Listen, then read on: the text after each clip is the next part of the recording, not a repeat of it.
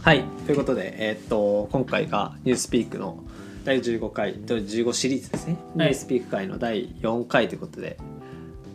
えーラストですかねこれがはいという形になります。はいはいなんでまあ「ニュースピークの最後の効果みたいなところインパクトみたいなところをちょっと話しつつ最後雑談をはいできたらなという感じですね。はいはい、で前回までまあいろいろ話してきたんですけどジョージ・オエルの1984のね、えー、ものの話とか、はい目的とかいあのニュースピークの目的とか文法規則とかね、で A 語彙群 B 語彙群 C 語彙群というのを紹介しつつ B 語彙群の政治的な内容ですねうんの話をいろいろはいしてきたというもういかに非人間的な 言葉の運用を目指してるかっていうのが分かりましたはいそうですねもう思考をいかにさせないかっていうところに、はいまあ、重きを置いているんでっていうのが、えーまあ、ニュースピークの話でしたと。でえーっとまあちょっと最後今回はですねニュースピークのまああのちょこちょこ話してたところの具体例としてより分かりやすい例をちょこちょこ提示したりとかはいあとはその、えーニュースピークを使うことによって今後どうなっていくのかこの世界が。でそのそこまでせあのなんだろうな考えて設計されてるんでうんさらに、まあ、あの思考を狭めるとかそういう話だけじゃなくよりあのーいろんなね副作用というか、まあ、それに通ずるような効果があるんですけどまだそあのるんです話ねをしつつ、はい、はいそういう話をしつつ、あの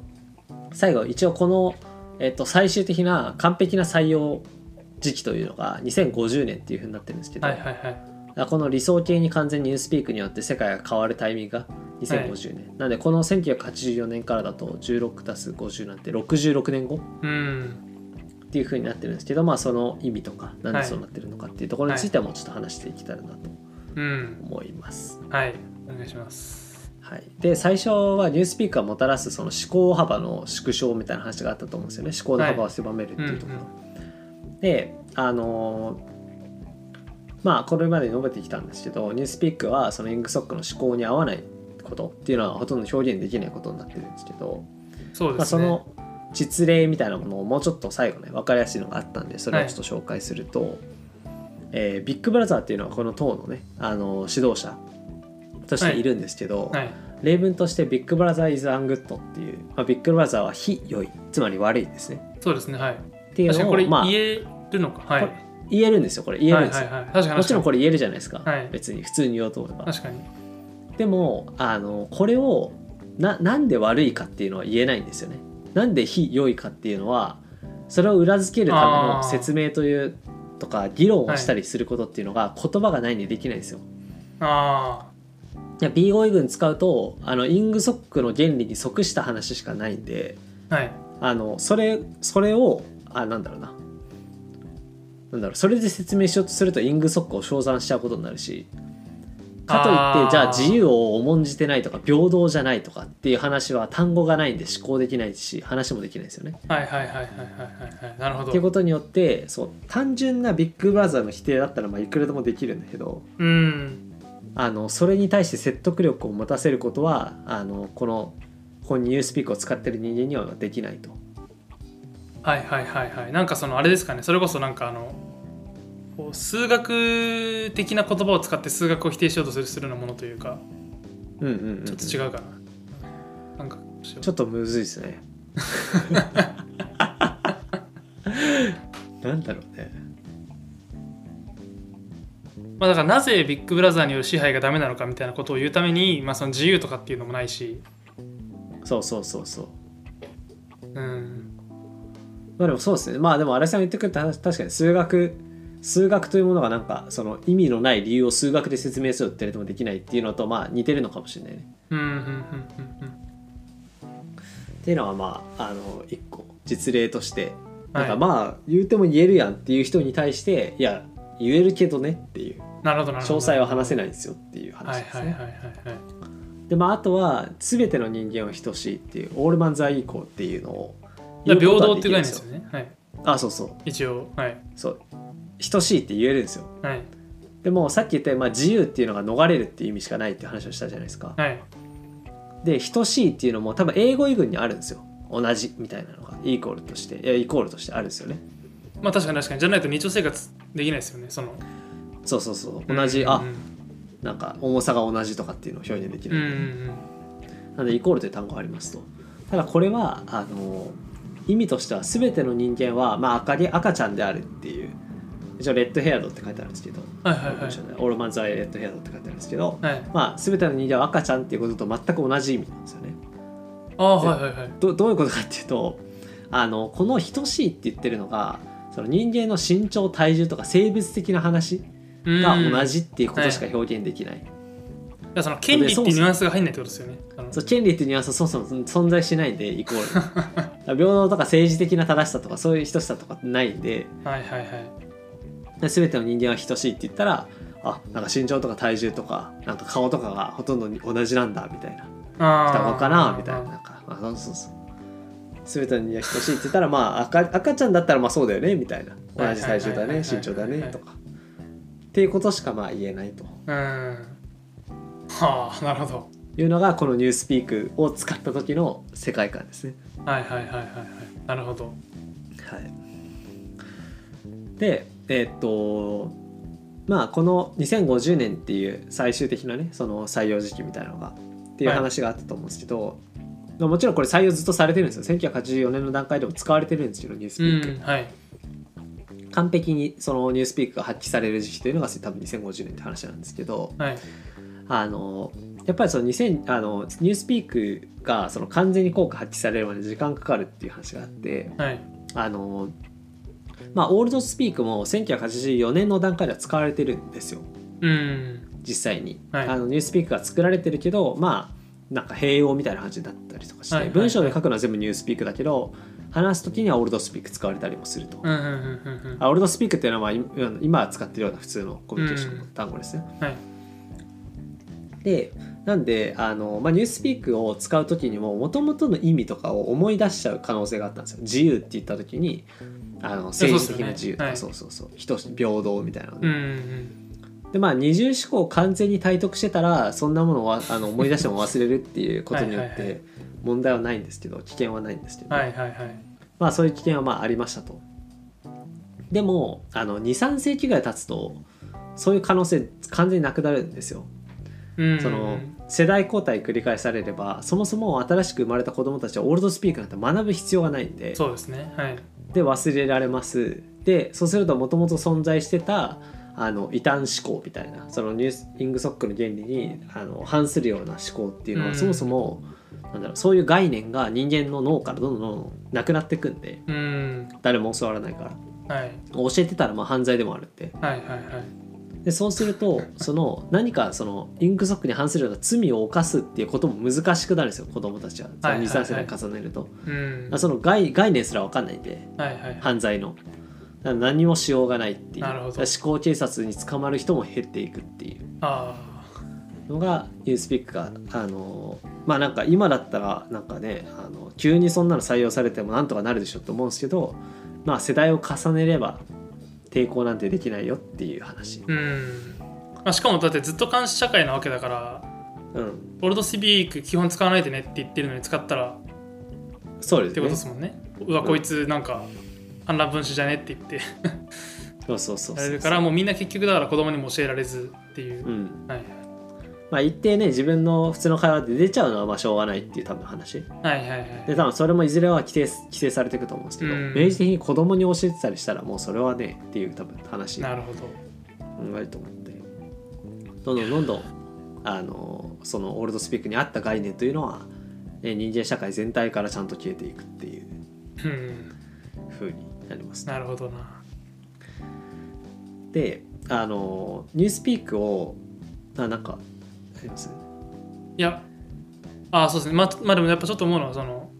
なんかもう、まあ、自分たちで置き換えてもやっぱり戦前の感覚ってもう絶対取り戻せないですよねそのっうんうんうんていうのはありますよねいやそうねそれは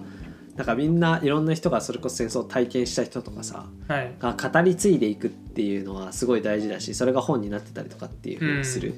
からまだそれはあるけどでもなんか前に読んだ「自在の風音」っていう宮崎駿うんがはい書生としていて、堀田芳恵と司馬遼太郎の対談の話とかあったと思うんですけど、あったんですけどそこでもあのなんか実際の空気感はやっぱり伝わんないよねっていううんでそれがまああの本とかではやっぱ事実ベースで書いても伝わらないけどうんなんかそれがはい一番まあ伝わりやすいのはまあ結構その逆に文学とかそっちの方がまだ伝わりやすいはいかもしれないよねって話はもうしてたりしましたねうん確かにそう空気感はやっぱりねどうしても感覚みたいなの伝わりにくいところはやっぱりありますよね、うんなんか当時の人の書いたそのなんか手記というか日記みたいなうんうんものとかの文章を読むとなんか結構勝手にこう伝わってきた気にはなったりするんですけどねそのなんかでもああ確かに、うん、そううんなんかやっぱりでもそのそもそも思考のかん思考のパターンが全然違うなっていう印象を受けるというかそのいやなんかもう O- OS 違うよね完全にね、おおそうなんですよね考え方が違うんでなんかもううんうんだからなんか今の僕らの言葉遣いに置き換えちゃった時点でうんなんかもう絶対抜け落ちてるものがあるというかその、うんうんこういうふうに言ってたんだよね昔の人はとか言ってもそれはなんかこうなんかこう記号の羅列以上のものにならないというかその いやーわかる それはありますみたいなのがありますね。はいという感じのがありつつ、ちょっとそこにもつながるんですけど、はい、あのニュースピークのみを、まあ、もっとあの使用するようになるわけですよね人々は。はい、でそうすると過去との絆も断たれていきますっていうはい、のがあって、まあ、どういうことかっていうとあのなんか、まあ、基本的にその、えーっと心理書というところであの、昔の文章とか例えばその基本的に何でもその昔やったすすごいことはビッグブラザーがやったことになるんですけど、 はあのい、やったことやったということに書き換えられていくんですけど、まあ、とはいえあのなんだろうオールドスピークで書いたもの文章とか書かれたものを全部変えるのってやっぱ難しいんですよね。うん、それこそそこからその旧思考を取り除かないといけないとか、犯罪思考を取り除いてうまく文章を書き換えないといけないとかっていうのがあるわけなんですけど、はい、まあそれ相当やるの大変とうん、いうのがあるんですけど、まあ、もしそういうのにたまたま誰かが出会ったとしてもそういう文章にねはい、でもあのその彼らはもうニュースピークしか話せないんではい、逆にそういうのを見てもニュースピークに翻訳することできないんですよねうん、だからあのちゃんとイングソックの原理に即してないものじゃない限り読めないし翻訳もできないっはい、はい、はい、はい。ていう風になってだから理解ができないんですよちゃんとああ、だから存在しない言葉でなんかよくわかんないこと言ってるなっていうそうそうそうそう感じになっちゃう。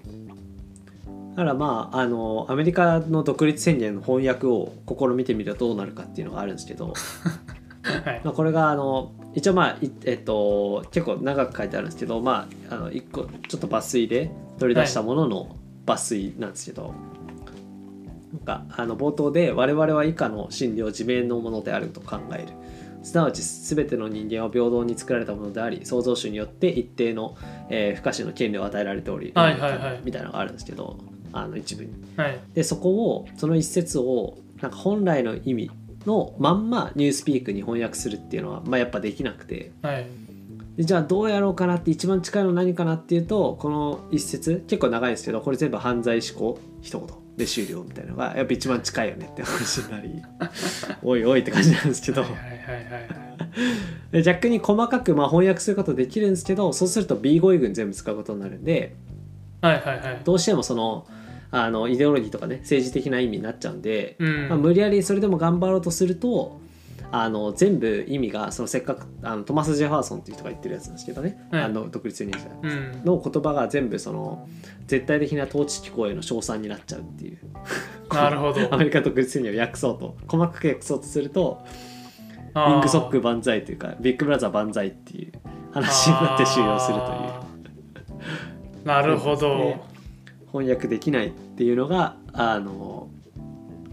そうですねニュースピーク のすすごいところというかだかはらい昔の文章を見つけてももう意味ないなくなるはい、はい、はい。確かに。もう思考体系の方を先に変えてしまえば、そうそうそうもう何があってもっていう。ですねあそこから探求心を持ってじゃあこれは本当はどういう意味なんだとかいろんなねものを資料を断片的に見つけてっていうことはできるんですけどはい。頑張ればでもはいテレスクリーンあるんで、そんなこと言ったら一瞬で思考喫茶に捕まって殺されるんでうん。まあそこまでしてやるかどうかってことですねうん、いや、そうですね。で多分そういう人ややってる人いると思うんですけどあの、うんそういう人は気づいたらあの殺されたっていうか、はいはいはいあの存在しなかったことになるんですよね次から。うんあのもう次工場とかなんか働いてるね党の,、はいあの省庁とかに行ってはいあれあいついないやんってなったらなんかもうもともといなかったよっていう ことになってはいはいはいあのみんな別に記憶から消したって終了するんではいっていう感じですね。うんはいいやーなんかあのなんだっけなあのヨーロッパのその哲学とかも結局そうのん中世の頃って封印されてたじゃないですか、そのああそうですね。うんうんうん。あのルネルネサンス期になってあれどこどどこでしたっけあれなんかなんか別の場所に一回そのアリストテレスとかプラトンとかの哲学がなんか別の国になんか確か保存されててそれがまたそヨれこーそロ多分ッパに逆輸入はいインドとかアラブ系のところとかまあああーの、はいはいはい多分オスマン帝国とかその辺りだと思うんですよなるほどだから本当だっにてそそっからの気になれば逆輸入ですき消え去るっていうなんかあの ある種そうですね。でもあれもやっぱ正直そのキリスト教支配にとって不都合だったからうんうん。消し去られたという、まあ、理解なんですけど、はいそうですね。でまあそういうことができてしまうと、実際に。いや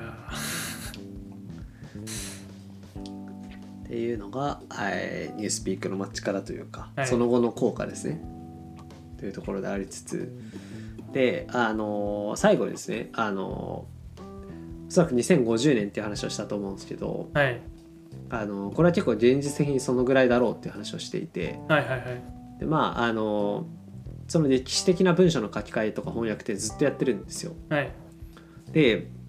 まあ、もちろんあの全部その廃墟す廃棄することもまあ可能っちゃ可能なんですけどあのただそのなんか歴史上の偉人とかなんか偉業みたいなものをなんかうまくそのリングソックの哲学に合わせておいた方がなんかあのビッグバザー含めてそのなんだろうなリングソック哲学のまあ偉大さみたいなのを強調することには役立つんですよねあった方が。えっとその過去の文章もあった方がそううはまいはいくはい改ざんして残しておいた方が、まあ、過去の偉人も結局支持してるよねみたいな話にできるんで はいはいあのまあ良いですと。なるほどなんであの頑張ってやってたんですよ。例えばなんかはいはいはいシェイクスピアとか、なんか一応書いてあったのミルトンスウィフトバイバイロンディケンズとか、うーんいろんなあの作家の作品っていうのを翻訳してはいはいはいで作品を翻訳したら元の文章は全部捨ててっていうことをやってたんですけど、でまあこれをあのー頑張ってやっても相当時間かかるんでうんやっぱそれやるってなるとまあなんか10年20年で終わる作業じゃないんで。ってあなるあと、はいなるほどその翻訳作業っていうのがかかるのと多分あとは世代交代みたいなところが結局時間かかる、うんというのもあって2050年っていう風な時期に多分設定されていたとなるほいう風に書かれてますね。どはい設定されているんじゃなかろうかと書いてあるけどなんか書いてるのお前やらって感じなんですよ ね OL さんなんですよ小原さんもうなるほどもう自分の世界に入り込んではいはいというのが、えーはい今回ちょっと若干短いいつもより多分若干短いと思うんですけど、はいはい、1984のニュースピークの、えー解説でした、はいいやーなるほどねいやーどうでした いややっぱりさすがジョジョエルって感じですねもいやすご ういもようやるなら徹底的にっていううん、感じですねここまでやってるの見たことないもんねはい最後に「is in Newspeak」の諸原理とかいやちょっとどっかであれも話したいですね第3章に書いてあった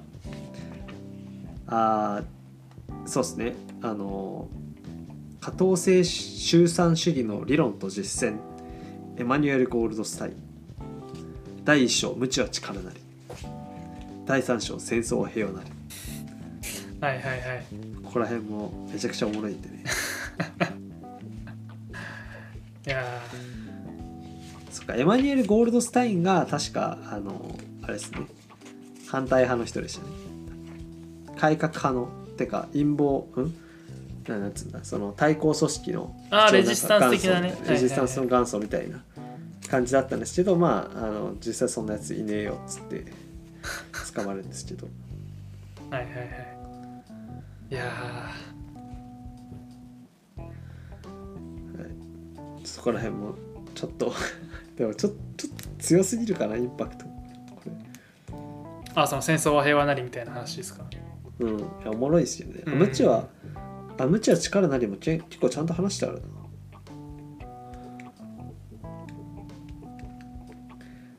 ぜひ第第2部の最後の方ですねちょっともし興味あれば古本屋とかにもね結構人気なんでいろんなところに売ってるんでうんあこれ言わない方がいいかなあの自分ビブックオフで買ったんですけどあそれ言いますか あの名前は出さないですよもちろんはいあのとある大学の卒業生の方がなんか書いそのなんだこの表紙のなんかペラペラというかカバはいーの開けたところの中にあのなんか自己紹介と「ビッグブラザー最高!」っていうめちゃくちゃ汚い文字で書いてあるんですけど っていうメモがなんか貼ってあってバチバチに本に貼ってあるんですけどまあ自分は剥がさずにそのまま使ってます。なんかそのダイイングメッセージ、まあ、ダイイングっていうかそのなんかその生きてる多分メッセージが あの彼さんですそうもしかしたら自分もビッグブラザー最高付け足してもう一回売った方がいいのかもしれないねうん確かににいややばいけど いやそうですねまあまあでも自分はちょっとこれまあうん今回話聞いてまあちょっとやっぱりそのうんなんかそのまあこれ普通になんかなんていうんですかねそのナチスへの批判としてここまで書くの面白いよねみたいなうん感じで捉えるのももちろん、まあ、それが普通の多分読み方っていうかうんだと思いつつそのもうすでに自分がこうニュースピークを使わされてる的な状況にあるとしたらどういうことなんだろうとかなんかそういうことを考えようと思ったけどちょっと難しくてニュースピーカー自使分のわ思考ではされてるあーまあ言えなくはないかもしれないけどねだからなんか、なんだろうすごい簡単な例で「やばい」とかもそうだけどさ、あれってなんかもういろんなところで使えるじゃんああはいだからなんかいろんなところで使えるのって便利なんだけどうん結局めちゃくちゃ解像度を落としてるからはいなんか思考の幅を狭めてるのは間違いないっていうのはやっぱなんかあるなと思いますよね。うん確かにやばいうんでなんかその効率効率主義みたいなうんうん、のも一つなんか思考の幅がすごい狭まってる気はしますけどねどうなんですかなんかそのあうん何かのその何かのその手段を比較するときにうん効率がいいものイコール良いっていううんはいはいはい。発想でしか基本的になんかななんかこうなかなか特にその会社とかだとそれその線その路線でしかうん会話ができないような気もまあそうですねす。るんで、はいあまあなんかいわゆる投資対効果とかもそうだしっまあそうですねていうのがまあそうですね高高ければ高いほどいいという話なんで、うんまあむずいっすねそこは。いやそうですうんで、も言語ではないですかねちょっと、うん、そうですね。言語、まあ、言語を支配された経験ってない制約された経験ってあんま正直ない、てか自覚できないんですよね多分そのうん言語を支配されても、も、まあまあでもまあなんかさっき言ったように流行とかはいなんか割とそういうのってあの人間の表現の幅を狭める多分ものではある気はするあなんかそれこそ新しい概念が作られたりっていうのもあるけど、あはいなんか流行語大賞の中にはなんかそういうものもあればあのーなんか単純にあの本当はもともと複数の表現方法があったものを1個にまとめましたみたいな分かりやすくて、キャッチーなものがなんか結局流行るみたいな確かに確かに結局そうすると解像度みんなの解像度落ちてあの思考の幅は狭まってるっていうふうに言えるかもしれない。うんまあなんかまあ、それからさっきの「やばい」もそうだけど結構あるなと思いましたね。うんいや確かに確かに確かになんかあの子供部屋おじさんとかな何それ何それ子供部屋子供部屋おじさんってわかんないですかあの分かんない分かんない。なんかまああの荒さ以上とかですかねいやわかんないもあのもっと下にも言うのかなあの荒さ以上ぐらいで、そのまだこうあの実家に住んでる人あそうなの子供部屋おじさんあ子供部屋ってそういうことかずっと子供部屋にいるみたいなその一人暮らしを始めない、まあ、あるいはそのあの結婚とかしてその別の場所に住みに行かないっていう、そうずっとその実家の、まあ、子供部屋にずっと あの居座ってるみたいははなはは意味で、そんな言い方するんだまあ、ちょっと宿泊とは違いますけどその、うんうんなんていうんですかねそのこう悪いことだっていうニュアンスをつけるうんしかもそのすごいこのいすごいなんかね意地悪くつけてる感じがあるじゃないですかそのはいはないんかいや別に悪いとは言ってないよみたいなでも子供部屋にずっと住んでるから子供部屋のあのおじさんだよねみたいななんかそのすごいこう悪いなと思っひどていそのな表現が、ね、うんなんか別にいいじゃんっていうその確かにねなんで親と住んでちゃダメなんだろうっていうなんかそれこそなんかはいこの前話してたあのフリーランスとかああはいはいはいもそうですよね確かなんか言ってたじゃないですかあれさん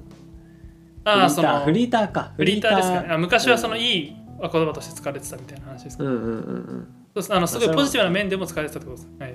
うんうん90年代とか、はい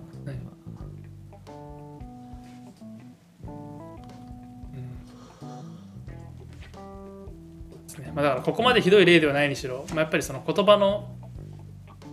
なんか持ってるその方向性とかにはだいぶ影響されて思考され思考してるなというのはそうですやっぱありねますねだからそこの言葉をうまく操るっていうのがうん結構大事ですっていうのでまあ一応そうですね書かれたって感じですねうんまあ多分おそらくまあそのナチとかコミンテルみたいな話とかもろもろからなんか連想を勝手にしたのかなとか思ってるんですけどねあとうはんヒトラーの話し方とか含めてうんまあすごいですよねここまでこの小説を書きながらこういうのがどうどう考えたらこの言語だろうみたいな言語も変えていくだろうそしてこういう言語になってるだろうみたいな はいいやすごいっす確かに思いつかないですよね言語を変えていくだろうってうんうんうんあそうどうなんですかねそその頃ソシュールの言語論みたいなの流行ってたんですよねそんいなやどうだろういやもちろんあのソシュールの講義はもっと前にやられてましたけどうんうん一般にどれぐらい流行ってたのかはちょっと分かんないですねちゃんとなんか弟子の弟子というか授業を受けてた人たちが編纂してで、はいそれがちょっと読みづらくてちゃんと学者が研究して編なんか編そう纂ですねしてくれはたいみたいな感じだよね。そのちょうどその学者がまとめたタイミングでそれがもしかしたらどっかのタイミングでジョージ・オーエルが読んでたのかもしれないし。うん確かにそこから着想を得たとかはありそうかもしれないですねうんそうですね一応初版は1916年なんで結構前ですねああそっかそっか多分動物農場を考えてたの多分ずっと考えてる気はするんでもしかしたなるほらどまあ出会ってるかもしれないですねなるほどいややっぱそのヒトラーのあの喋り方をこう皮肉ってるのも結構やべえなと思いましたねダブルプラスグッドダックスピーカーね、しかもそれが一般に普及するっていう話ですもんねあれはそうですねこれどんぐらい読まれてるんだろうねこの本はん1984ですかあそうそうそうえー、でもどうですかね SF 好きな人とかは結構みんな読んでるんじゃないですかでなんか多分ヨーロッパとかでももっと流行ってると思うけどああまあまあ多分世界的にはいそうですねみんなで、えー読んでちょっと日本語版のねなんか我々多分あの英語でやっぱ「ニュースピックしゃべるって言ってもその思考してるのはやっぱ日本語なんでそうですね多分自分たちは日本語版の「ニュースピークを作んないといけないかなというのは思うんでちょっとそういうプロジェクトをね立ち上げようと思うので興味ある人はあのぜひ概要欄の方からあのないないですねすいません、はい、そうですけどあの日本語版で考えてみても楽しいかもしれないですねいやーね会社とかでもしかしたら同じようなことが起きてるかもしれないですね確かに新しい会社そうですね会社の中でもしかしたら言語を作ってみたいな、まあ、それこそちょっとなんかあのーなんだろうねバリューみたいな話とかって半分言語を作ってるっていう言葉を作ってるっていう多分話側面はあると思うんでまああれによってその思考を制限しようっていう話ではないとは思うんですけどでもある種そのこういう思考を推奨するっていう話ではあると思うんそうですね方向づけようとはしてますよね間違いなくそうですねまあ他の単語消したりとかはないと思うんであれなんですけどでもなんかそのこうなんか略させることによってその元々の単語の意味を想像させないとかはなかなかなるほどなって思いましたね高度ですねあれね高度ですよねうんいや自分でなんか確か架にな空言語考えようとか思ってそこまで思いつかないですようんうんあれは確かになと思っちゃったわ、いやそうですね本当にうん、コミンテルンって言われたら、あコミンテルンコミンテルンかってなるけど共産主義インターナショナルって言われたらおなんかなんとなくそのその意味をさらに考えたくなるっていううんやっぱ生まれるよね、話しててもそうだけどうんはいということで、えー全4回ですかねちょっとはいえーニュースピークの話をしてきました、はいということでおそらくいやー話さないかな1984の戦争の戦争は平和になりとかはちょっと話さないかもしれない ですけどもしちょっと気が向いたらは いそうかなと思ってはいわかりました、まあちょっとですあれですねぜひあのーアレントの回とかも第10回とかからね第10シリーズ目かとかを聞いてもらえればなとは思ってはい、全全体主義の話とかをだいそうでぶ、すねだいぶ時間かけてやってましたあれはねはい 一冊の本なんか3シリーズぐらいに分けて全1 5 6回ぐらい多分やってるんで、はい、はいぜひ聞いていただければと思いますはいはいじゃあありがとうございまはい、しあた、りがとうございました。